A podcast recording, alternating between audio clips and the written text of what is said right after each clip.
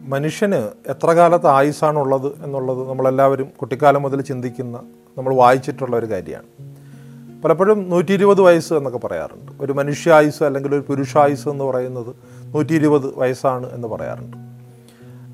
പക്ഷേ നൂറ്റി ഇരുപത് വയസ്സ് വരെ ഒരു മനുഷ്യൻ ജീവിച്ചിരിക്കാനുള്ള സാധ്യത വളരെ വളരെ വിരളമാണ്. വളരെ അപൂർവമായിട്ട് ആ ഒരു നിലയിലെ വരെ ജീവിച്ചിരുന്ന ചരിത്രമൊക്കെ ചില റെക്കോർഡുകളിലൊക്കെ ഉണ്ടെങ്കിൽ പോലും കൃത്യമായിട്ടുള്ള ഡേറ്റ് ഓഫ് ബർത്തോ അങ്ങനെയുള്ളതൊന്നും അത്തരം ആളുകളെ കാണുന്നില്ല. ഏതാണ്ട് ഒരു നൂറ്റിപ്പത്ത് വയസ്സിനൊക്കെ ശേഷം ജീവിച്ചിരിക്കാനുള്ള സാധ്യത ഇന്ന് വളരെ വളരെ കുറവാണ്. ഇതിനെ അധികരിച്ച് ലോകാരോഗ്യ സംഘടന നടത്തിയിട്ടുള്ള പഠനങ്ങൾ പറയുന്ന ഏറ്റവും പ്രധാനപ്പെട്ട കാര്യം ലോകത്ത് മനുഷ്യൻ ഇതുവരെ ജീവിച്ചിരുന്നിട്ടുള്ളതിൽ ശരാശരി ആയുർദൈർഘ്യം ഏറ്റവും കൂടുതലുള്ള സമയത്തിലൂടെയാണ് മനുഷ്യൻ കടന്നു പോകുന്നത് അതായത് ഇതുവരെ ഭൂമുഖത്തൂടെ നടന്നിട്ടുള്ള ഒരു മനുഷ്യനും ശരാശരി ഇപ്പോൾ നമ്മുടെ നാട്ടിൽ നമ്മുടെ മനുഷ്യർ ജീവിക്കുന്ന അത്രയും കാലം ജീവിച്ചിരുന്നിട്ടില്ല. ഒരു ഏതൊരു പ്രദേശം എടുത്തു നോക്കിയാലും അങ്ങനെയാണ്. ഇപ്പോൾ ഉദാഹരണത്തിന് ജപ്പാനിലൊക്കെ ഏതാണ്ട് തൊണ്ണൂറ് വയസ്സ് വരെ ശരാശരി ആയുർദൈർഘ്യം അതായത് പകുതി ആൾക്കാർ തൊണ്ണൂറ് വയസ്സ് കഴിഞ്ഞ് ജീവിച്ചിരിക്കുന്നു എന്നാണ് എന്റെ അർത്ഥം. പകുതി പേര് മാത്രമാണ് തൊണ്ണൂറ് വയസ്സിന് മുമ്പ് മരിച്ചു പോകുന്നത്. ജപ്പാനിലൊക്കെ ഇതാണ് അവസ്ഥ. അപ്പോൾ ഇന്ത്യയിൽ പോലും ശരാശരി ആയുർദൈർഘ്യം ഏതാണ്ട് എഴുപത് വയസ്സിന് മുകളിലേക്ക് കടക്കുകയാണ്. കേരളത്തിലാണെങ്കിൽ അത് എഴുപത്തിയഞ്ച് വയസ്സും കടന്ന് മുന്നോട്ട് പോയി. ഏതാണ്ട് ഒരു എൺപത് വയസ്സൊക്കെ ഇപ്പോൾ ശരാശരി ആയുർദൈർഘ്യമുണ്ട് ഇപ്പോൾ ഇത്രയും ആയുർദൈർഘ്യമുള്ള ഒരു കാലഘട്ടം ഇതിനു മുമ്പ് ഉണ്ടായിട്ടില്ല എന്നുള്ളതാണ് പ്രധാനപ്പെട്ട ഒരു കാര്യം.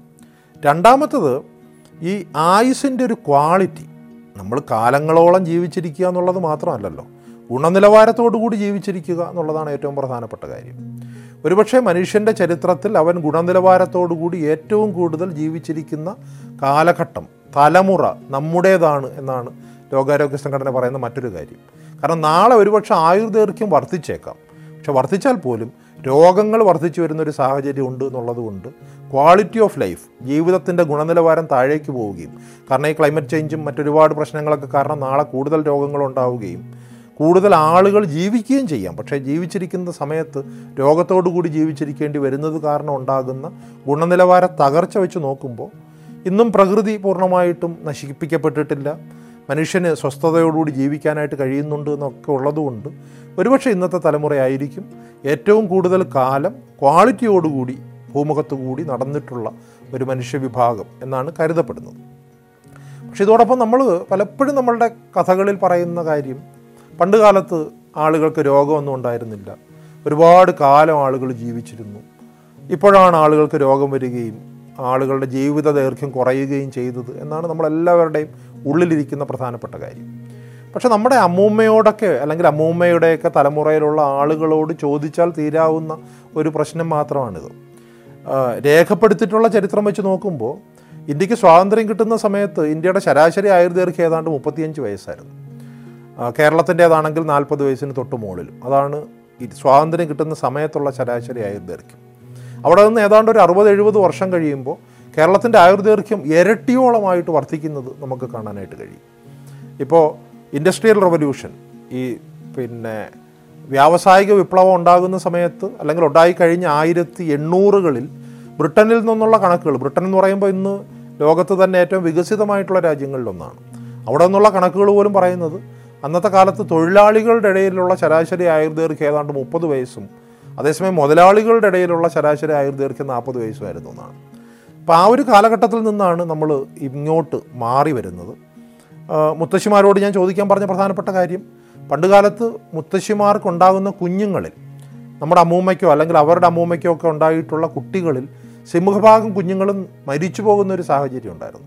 സ്വാതന്ത്ര്യം കിട്ടുന്ന സമയത്ത് കേരളത്തിന്റെ ശിശുമരണ നിരക്ക് പോലും ഏതാണ്ട് നൂറ്റി ഇരുപത്തിയഞ്ചായിരുന്നു അതായത് ഓരോ എട്ട് കുട്ടി ജനിക്കുമ്പോഴും ഒരു കുട്ടി മരിക്കുന്ന ഒരു സാഹചര്യം ഉണ്ടായിരുന്നു. അതിപ്പോൾ മാറിയിട്ട് ഏതാണ്ട് ആയിരത്തിൽ ആറ് എന്ന എന്നുള്ള നിലയിലാണ്. അതായത് നൂറിൽ ഒരു കുട്ടി പോലും മരിക്കുന്നില്ല എന്നുള്ള നിലയിലേക്ക് ശിശുമരണ നിരക്ക് കുറഞ്ഞു വരുന്നു. ഓരോ കുടുംബത്തിലും പല തറം തലമുറയിൽപ്പെട്ട ആളുകളെ നമുക്കിപ്പോൾ കാണാനായിട്ട് കഴിയും. കുട്ടികൾ കുട്ടികൾക്ക് മുതിർ അച്ഛനമ്മമാരുടെ ആ ഒരു തലമുറയിൽപ്പെട്ട ആൾക്കാർ അപ്പൂപ്പന്റെ തലമുറയിൽപ്പെട്ട ആളുകൾ മുതുമുത്തച്ഛന്റെയും മുതുമുത്തശ്ശിയുടെയും തലമുറയിൽപ്പെട്ട ആളുകൾ. ഏതാണ്ട് ഒരു നാലഞ്ച് തലമുറയിൽപ്പെട്ട ആളുകൾ ഒരേ സമയം ജീവിച്ചിരിക്കുന്നത് നമുക്ക് കാണാനായിട്ട് കഴിയും. പക്ഷേ നമ്മുടെ കഥകളിൽ നമുക്കറിയാം മുത്തശ്ശിക്കഥ. ഇപ്പം മുത്തശ്ശിക്കഥ എന്നുള്ള പ്രയോഗം തന്നെ വരുന്നതിന് പ്രധാനപ്പെട്ട കാരണം മുത്തശ്ശി എന്ന് പറയുന്നത് വളരെ അപൂർവമായിരുന്നു എന്നുള്ളതുകൊണ്ടാണ് പക്ഷേ ഇപ്പോൾ നമ്മുടെ നാട്ടിൽ അങ്ങനെയല്ല. നമ്മുടെ നാട്ടിൽ എല്ലാ വീടുകളിലും മുത്തശ്ശിയുണ്ട് മുത്തശ്ശനുണ്ട് എന്നുള്ളത് നമുക്ക് കാണാനായിട്ട് കഴിയും. അപ്പോൾ മൊത്തത്തിൽ പണ്ടുകാലത്ത് ആളുകൾ ഒരുപാട് കാലം ജീവിച്ചിരുന്നു എന്നുള്ളത് ഒരു വളരെ വലിയ മിത്താണ്. സിംഹഭാഗം ആളുകളും കുട്ടിക്കാലത്ത് തന്നെ ഒരുപക്ഷെ ഒന്നാം വയസ്സ് തികയുന്നതിന് മുമ്പ് തന്നെ മരിച്ചു പോവുകയും കുട്ടിക്കാലത്തുള്ള മരണങ്ങൾ പ്രത്യേകിച്ച് പകർച്ചവ്യാധികൾ കൊണ്ടുള്ള മരണങ്ങളൊക്കെ വളരെ കൂടുകയും ചെയ്തിരുന്നു.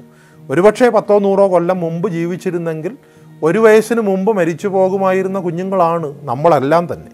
അപ്പോൾ അത്തരത്തിലുള്ളൊരു വളരെ വലിയ ഒരു മരണസാധ്യതയിൽ നിന്നും ആധുനിക വൈദ്യവും അതോടൊപ്പം തന്നെ പൊതുജനാരോഗ്യ മാർഗങ്ങളുമാണ് നമ്മളെ കൈപിടിച്ച് പ്രത്യേകിച്ചും ആയുർദൈർഘ്യത്തിന്റെ ഈ വീഥികളിലൂടെ നടത്തുന്നത് എന്നുള്ളത് പ്രധാനമായിട്ട് നമ്മൾ മനസ്സിലാക്കേണ്ട ഒരു കാര്യമാണ്.